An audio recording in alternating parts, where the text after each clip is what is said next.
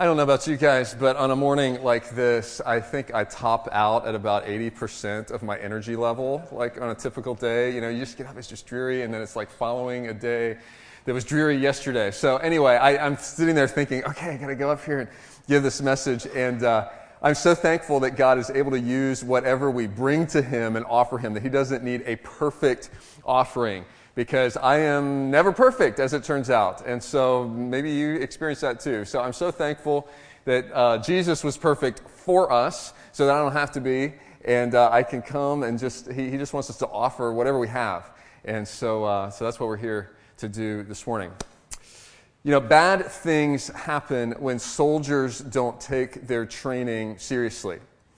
So uh, Pastor Chuck was telling me a story from years ago when he was in the Marines, 1966, Camp Pendleton. They were training to use the bazooka. And so they, they did all this training in the classroom. Then they got out to the field. And, and one of the, the important things that they stressed is that a bazooka has a 30 foot backblast. So they told people don't, don't get anywhere close to 30 feet. I mean, you stay away from that backblast or, or bad things are going to happen. And so they talked about it in the classroom, talked about it when they got out to the field, and then sure enough, one day they're out there and, and someone is, is practicing, learning how to shoot this bazooka, and someone was not paying attention, not being careful, got within that 30 feet, was killed instantly. And so you, you look at something like that and you say, that, that is tragic for that individual, obviously, and, and for their, their family. Also, for the, the soldiers around him, imagine the morale then for the rest of that day, week, month. I mean, this was someone that they were training with, a friend of theirs, and here he is because of just negligence, because of just not, not paying attention. Uh, he was killed. And, and then think about just the objective as a whole. When soldiers are not being careful, they're not able to pursue the objective that they're really there to accomplish. And so um, we experience those things in, in our lives as well. The challenge for us is that you and I are too often like that soldier who was not paying attention and not being careful. Sometimes we, we are not taking seriously the battles that are going on around us. The, the authors of Scripture are very clear that there is a spiritual war going on behind the scenes.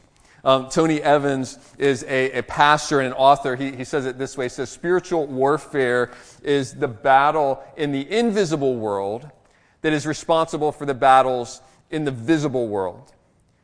So there is this, this cosmic battle really going on behind the scenes between the forces of good, angels that God has created, and fallen angels that are under the command of, of Satan. This cosmic battle is going on behind the scenes, and that battle breaks into our visible world in the form of, of all kinds of things. And I, I think at this, this point, if you're, if you're here this morning and you're, you know, kind of checking out the Christian faith and, and checking out the Bible. At this point is where you kind of go, eh, okay, I'm, I'm clocked out here for the rest of this message because this is all just like spirits and demons and spooky stuff. And I don't, I don't buy into that. I don't buy into anything that doesn't go under a microscope, right? And I, I get that.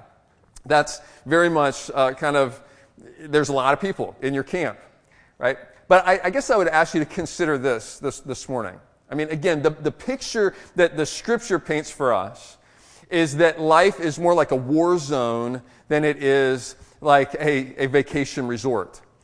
I mean, I wish it wasn't that way. I, I mean, I really, I like my, my comfort. And so, like last season, as it was starting to get cold, we, we needed a new thermostat because I, the thermostat in our house was just one of these basic things, couldn't program it or anything.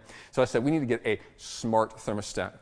And so we got a smart thermostat. And what's cool, my wife doesn't really care about this. I think it's the coolest thing because when we're, when we're going to bed and like we're, we're getting under covers, you know, and we're going to be warm there, I still hear the heater running. I'm like, we don't need the heater to run anymore. Let me get my phone and I can shut the heater off. I can change the thermostat. I don't even have to walk downstairs to change my thermostat. It's so cool. I think that's great. So that's, that's the way we, we love comfort. But the reality is that in our world, there's spiritual battle kind of breaking in in all these different areas. Consider, think about the broken families that you know. You may be part of one. Consider the abuse that goes on and is, is huge in the news right now. All of these stories that are surfacing. I think this is mind boggling because if you look back over our history and you think about the advances that we have made in science, in, in psychology, I mean, shouldn't we be beyond these kinds of things and treating each other in these kinds of ways by now? I mean, I thought we were on a trajectory of progress. I mean, doesn't it seem strange to you that in the most privileged country on earth where we have all kinds of entertainment available to us, that people still say, I'm going to choose to try out drugs. I'm going to choose to escape from the reality that we think is, many of us think is the best possible reality you could have on the planet, and yet people are trying to escape from that. That says to me, there's something else going on here behind the scenes. Because if you look at it on the surface, it doesn't make any sense. And so, if there is a spiritual battle going on behind the scenes and we're not paying attention, if we're not careful, then that's when our legs get blown off. Or, or worse. That's when God's objective in our lives is not able to get accomplished because we're not, we're not paying attention. And so th- this morning, um, what we're going to do, I, actually, this morning, what I would ask you to do is even think about in your own personal experience and in your own life right now. Wh- where is it that you feel like there's a, there's a huge rock that you're trying to push up the hill, and you might get it an inch or two at a time, but it just keeps wanting to roll right back down? That it's like there's something fighting against you. I would suggest maybe there actually is. And, and this morning, what we're going to do is we're going to, we're to look back to a, a, historical battle that took place thousands of years ago. We're going to look at the preparation and the provision to get ready for that battle because that same provision is available to us and to you today in whatever it is that, that you are facing. So if you would take a Bible and turn to Joshua chapter 1. If you don't have a Bible with you this morning, Joshua 1 is on page 198 of a, there should be a Bible there close to you on the seats. If you're new here with us this morning, we're in the middle of a message series that we're calling God's Grand Story, which is looking back to some historical key events that show us what God has done in the past so that we can understand what God can still do and wants to do in, in our present.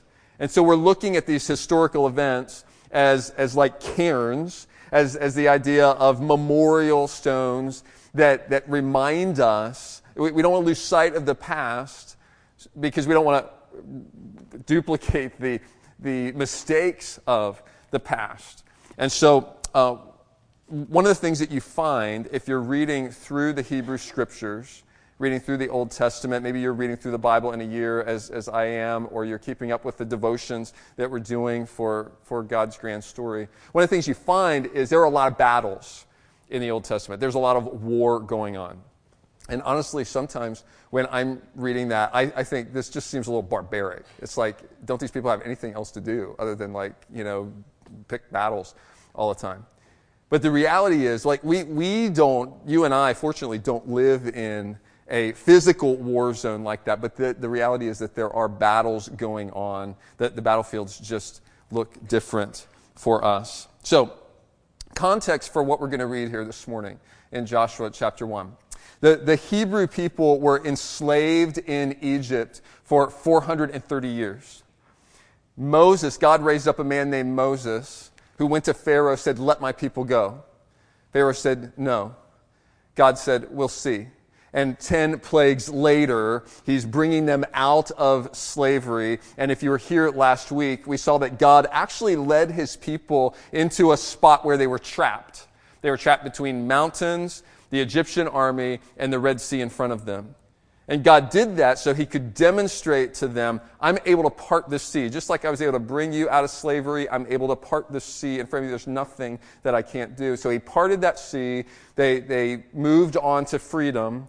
And then they began their trek, they continued their trek to the promised land, this land that God had designated for them to live in. So they, they're moving through the, the wilderness and they, they got to the edge of the promised land. They sent in spies because they wanted to check it out. What is, what is this? What are these battles going to be like? What are we facing? And 10 of the 12 spies came out saying, wow, we should not be going in there. This is, this is doomed. This is bad news. There's giants in the land. We are no match for them. We look like grasshoppers to them. And they got the whole country, the whole mass of people stirred up and grumbling and angry and, and wanting to stone Moses, in fact, and saying, How could you have brought us into this situation? And God is, you know, saying, Hey, look, look what I did. I mean, I, I got you out of Egypt. I took you through the Red Sea. You don't think I can take care of, of these people. And so God disciplines them, and He says, You know what? All you people who don't believe I can take care of this, you don't get to go in. You're, you're just going to wander around in the desert for 40 years until you've all died off, and then your children can go in. This isn't the message for today, but this is an important point for us is to understand that God disciplines his people. He, he didn't reject them as his people, although he was considering it. He didn't reject them. He kept them as his people, but he said, You're, you're not going to get to enjoy my blessings because you've been disobedient. This is an important lesson for us because when we come into relationship with God through Jesus Christ, He doesn't ever reject us then and leave us, and we, we will always be His people. But if we are disobedient and unbelieving, He will discipline us. And so we, we shouldn't think that uh, if we don't continue obeying and listening to what God has to say, that He's just going to look the other way and wink and just be like, ah, it's okay, you're my child. You're still his child, but he will discipline you. So we should just be clear on that. So they get to the edge of the land. Now all of the people have died off. The next generation is ready to go in. God calls Joshua to lead them in. And so that's where we pick this up. Now I want you to imagine as God is calling Joshua to lead this group of people into the promised land. They are by this time millions of, of people. And so imagine millions of unruly people kind of like this past week, parade, Thursday, millions. Actually, no, tr- truth is, I mean, I talked to some of you are, are, here who were there at the parade. It was not unruly mob of people. So congratulations, Philly, on winning the Super Bowl and celebrating responsibly for, for the most part. Okay, so anyway, so that's, that's pretty impressive. But here's Joshua needing to somehow mobilize this huge mass of people to go in and, and face these foes, face these people in this land who don't want to give their land up. Okay, so there's going to be a fight over that. Plus, he's following Moses. I mean, Moses is a legend in his own time. And then he's passed away now, and Joshua's going to step. I mean, this is pretty intimidating. I'm thinking, I, I wouldn't want that, that job. But God is going to commission him. And, and the, the message here for us today is that God equips us for what He calls us to. So, whatever battle it is in your life and your world that God is calling you to, He is able to equip you for that. And we're going to see three pieces of equipment, of equipping that God gives to Joshua this morning. Those of you who love outlines and love alliteration, you're going to love this this morning. Okay, I got three P's for you. He gives Joshua a purpose and a promise and a provision. That's what we're going to see here in Joshua chapter 1. All right, starting in verse 1. After the death of Moses, the servant of the Lord, the Lord said to Joshua the son of Nun, Moses' assistant, Moses, my servant, is dead. Now, therefore, arise, go over this Jordan, you and all this people, into the land that I am giving to them, to the people of Israel. Every place that the sole of your foot will tread upon, I have given to you, just as I promised to Moses. Now, here we are, verse 4. Here's the purpose that they are going after. From the wilderness and this Lebanon as far as the great river, the river Euphrates, all the land of the Hittites to the great sea toward the going down of the sun shall be your territory. Okay, God is giving them a, a purpose here. And what he's doing is he's drawing a map. He's saying, here are your boundaries. Here's what I want you to accomplish. There's a clear objective. Every army needs a clear objective. So he's basically drawing them a map with the boundaries, and he's saying, Joshua, here is your purpose. Because, because Joshua, as a leader, and, and the people who are following him, they need to know when they have accomplished what the purpose is that God has given them to do. We need to know when this job is done. I mean, think about D Day. I mean, talking about battles. I mean, the objective and the purpose for D-Day had to be very clear because everybody knew going into that day there was going to be huge, huge losses.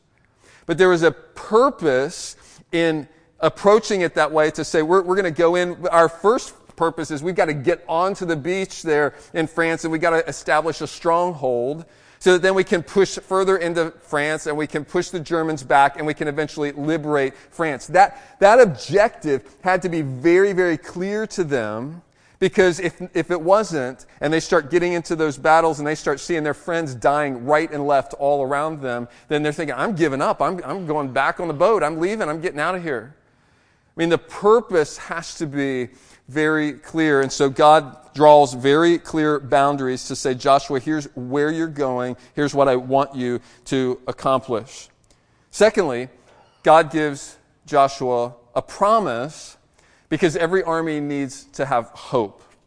So in verse 5, he says, No man shall be able to stand before you all the days of your life. Just as I was with Moses, so I will be with you. I will not leave you or forsake you.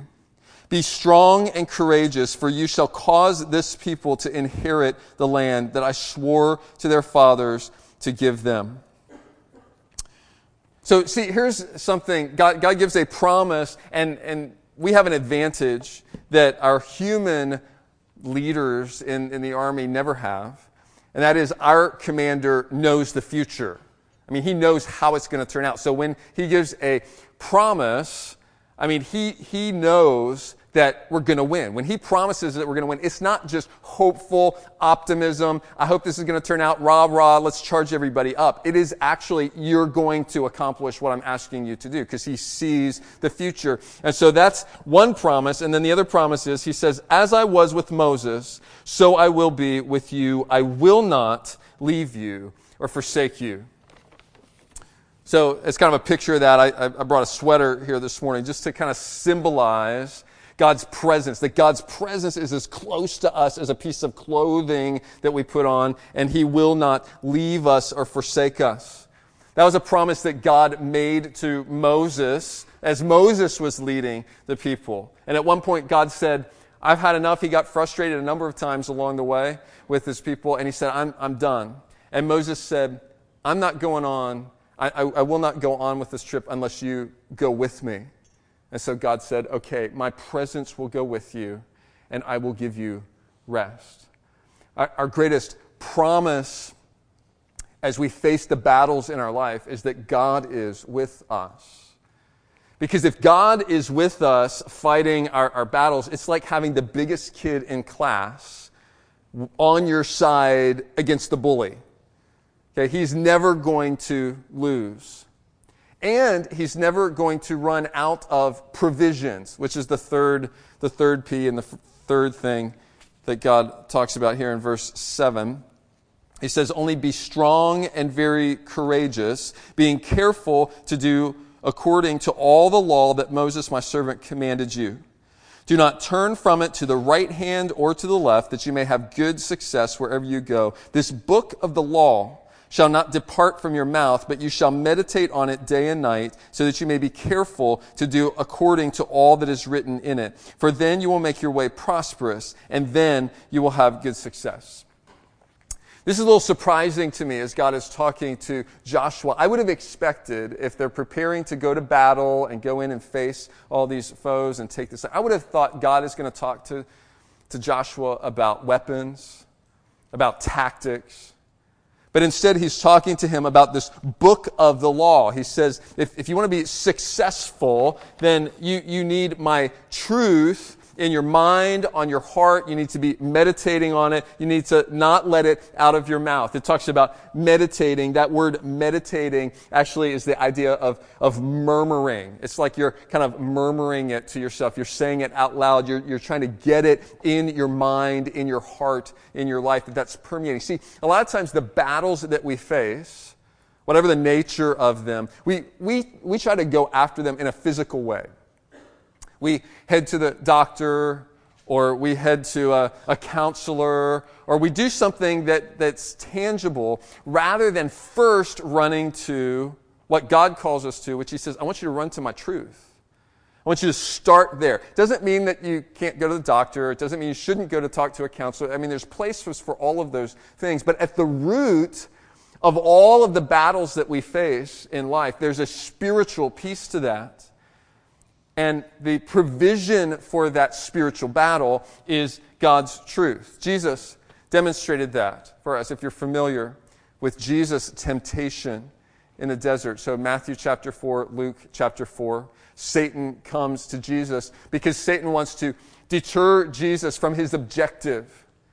Jesus came with the objective to live a perfect life and offer his life as a sacrificial, perfect sacrificial lamb in place of you and me who are incapable of living a perfect life.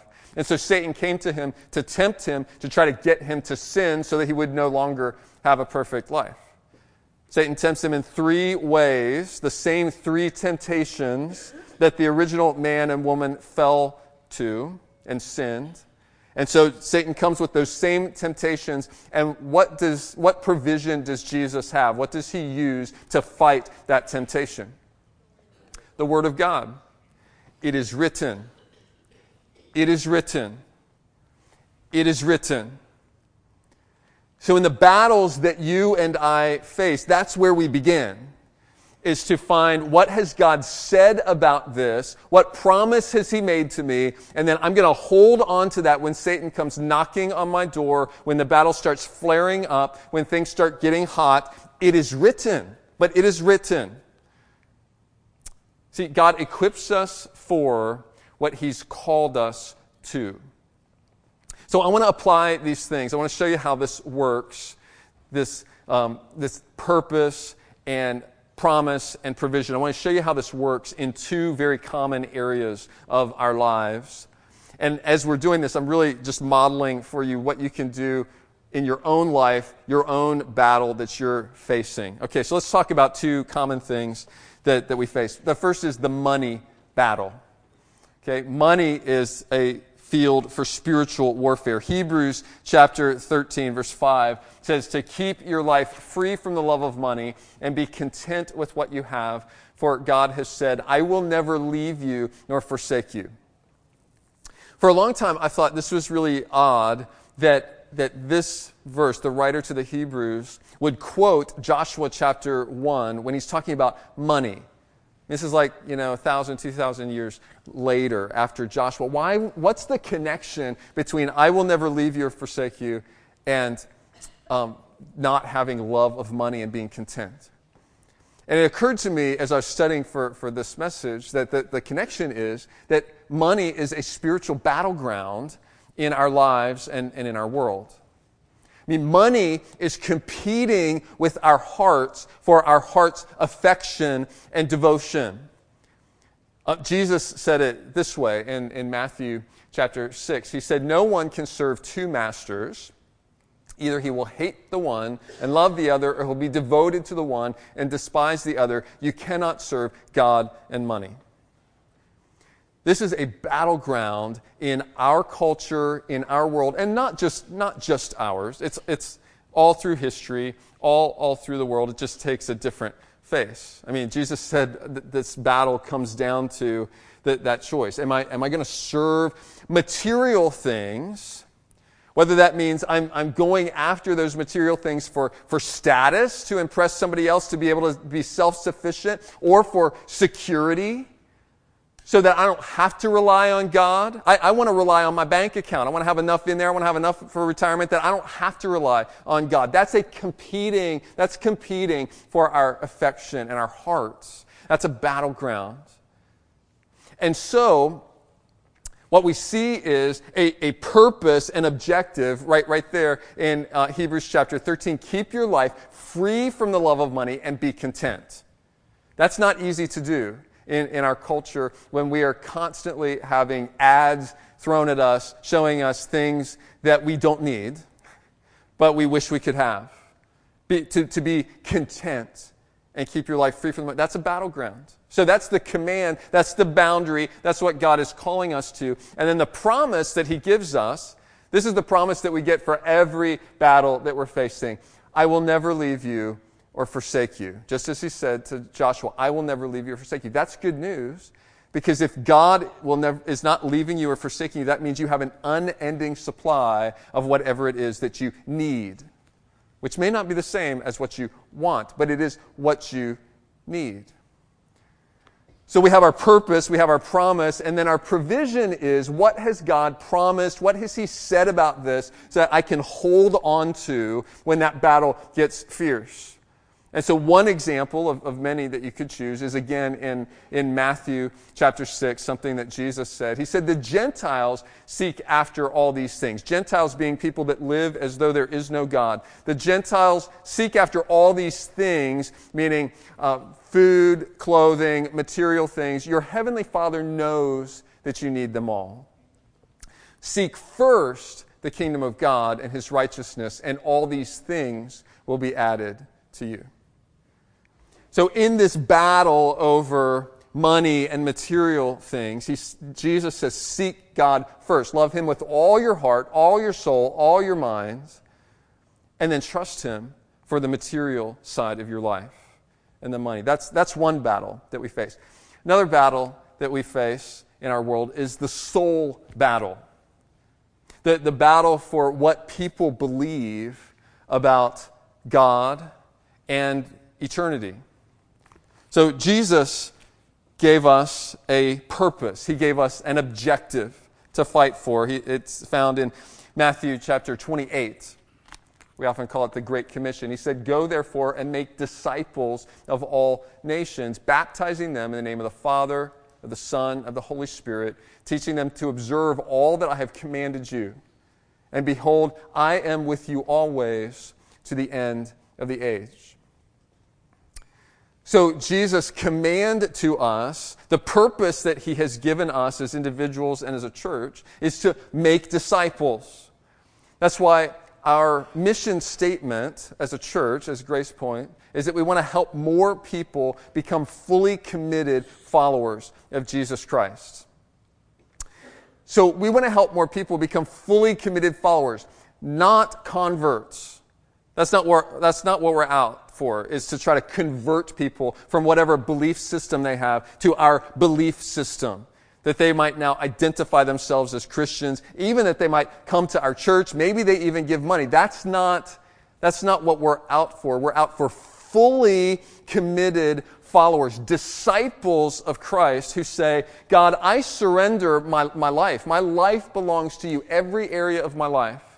I will do what you ask me to do. I, am I'm, I'm going to fail at it often. I'm going to have to get corrected. I'm going to have to get disciplined at times and put back on the right path. But I'm, I'm out to surrender all of that to you to be a fully committed follower. That, that's war. That's spiritual battle. Because, because quite honestly, in, in our world, we, we have a message of exclusivity in a culture of tolerance. Jesus said, I am the way and the truth and the life. No one comes to the Father except through me. So our culture does not like that because what they prefer is the idea of, you know, we're really all on different paths to the same God. We're really all going to end up in a, in a good place. And so you believe what you believe and practice what you want to practice. I'm going to practice and believe what I want to practice, and let's just get along, and we're all going to end up in a good place. And Jesus says, no, it's, it's not that way. And so our, our message of exclusivity is not popular. It is, it's war, it's, it's spiritual battle. And so we need the promise that Jesus made to us of saying, I will be with you always. See, he says it in a positive way. When, when God talked to Joshua, he said, I will never leave you. Jesus says, I will be with you always. Same idea. Because we need his presence. And so, what provision do we have then? What are the supplies that we have for this spiritual battle? Well, in Acts 1 8, Jesus uh, tells us those before he went back to heaven. He says, You will receive power when the Holy Spirit has come upon you, and you will be my witnesses in Jerusalem, in all Judea and Samaria, and to the ends of the earth. You will receive power to be witnesses. This is, this is quite honestly what we're grappling with as, as leadership is exploring this whole idea of our revision statement. It is, it is what does it look like for Grace Point to be witnesses in the next coming years as we carry out his mission objective of saying we want to help more people become fully committed followers. What is that going to look like? How are we going to go after that? That's what we're, that's what we're seeking God's will on. And so I would ask you even to continue to pray for that process. We've got some people working very hard on putting together, collating all the survey feedback that you guys gave us uh, last month. And so we're still in the process of doing that. Please pray for that process because we want to be really clear on our objectives and we want to be really clear about what it is that God wants us to do so we can accomplish His will and not our will. And he, he promises us every provision that we need. You will receive power when the Holy Spirit has come on you, and you will be my witnesses. You know, some of you were, were here probably a few weeks ago when we had the, the rabbi here as a guest from our, our neighboring uh, synagogue congregation. And one of the things that I'm learning in my relationship with him, it's been so freeing, is, is to realize, you know, I, I want to just be a witness to Him um, of, of Christ in, in my life and the way I think and the way I believe. I, quite honestly, I, I don't have the goal and the hope that He's going to ever adopt um, what I believe about Jesus. We may always be on different pages about Jesus. Although I pray for that, I pray that that would be the case. But what's freeing for me is probably because he's in a totally different uh, faith tradition and believing something different about Jesus. I feel a freedom to just relate to him. Like I'm, I'm, my goal with him is not to try to change his mind. My goal is just to be a witness of what Jesus has done in my life. And then I'm trusting God to do whatever he wants to do in the rabbi's life. That's true for every one of us in every one of our relationships. It's so freeing. When you think about the people you work with, the neighbors you relate to, the family members that you care about so deeply and wish that they adopted your, your point of view and that they would trust Christ for their salvation. It's so freeing when you realize your job is not to change their mind. Your job is just to be a witness of what Christ has done in your life and let God do the work that only He can do to regenerate someone, make their life new. God equips us for what he's called us to. War is scary, and so God ends this commissioning of Joshua. If you've still got this open in verse 9, he says, Have I not commanded you? Be strong and courageous. Do not be frightened. Do not be dismayed, for the Lord your God is with you wherever you go. Again, the promise of his presence. But he says, Don't be afraid. I mean, war makes us afraid.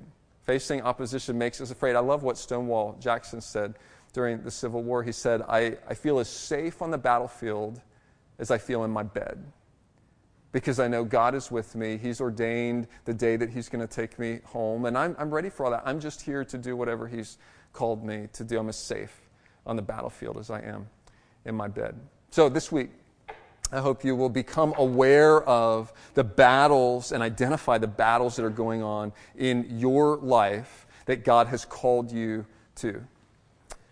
And I hope that you will write out. I, I think it's worth sitting down and writing out the, what, what is God's purpose for you in that battle. And then what is his promise to you? His promise, this, this is easy because it's the same for all of them. It's the promise of his presence, that he will be with you. He'll be as close as the sweater on, on your back, and he's not going anywhere. And then what is his provision? Identify, grab hold of a truth that God has given you, that that's your supply. That's your food. That's your nourishment to keep you going in that battle. Get ready for that battle. Someone is depending on you. Someone needs for you to win that battle in your life. Get, get ready for it because God is wanting us to take ground for his kingdom, each one of us, where we're at. Let's pray. Father, thank you for your provision. Thank you that you don't call us to something difficult and then leave us on our own to try to, to, try to accomplish it ourselves. Thank you that you go with us and that you provide all the provisions that we will need. And I, I want to pray for the people in this room, for my friends in this room who are fighting all kinds of battles that I am not even aware of, but you are. Lord, thank you that you promise us victory, that you are bigger than any bully in, in our lives. And so when we stay close to you, we know that victory is at is inevitable. And yet we know the battle can be difficult and there can be um, injuries, there can be uh, losses along the way. Thank you, Lord, for your presence and for your provision. Lord, give us courage to serve you as you gave to Joshua. And Lord, take, take ground, uh, we pray, in this world around us. You didn't call us just to maintain what we have and protect what we have, you called us to move into that enemy territory. Give us courage and strength to do that, we pray. In Jesus' name, amen.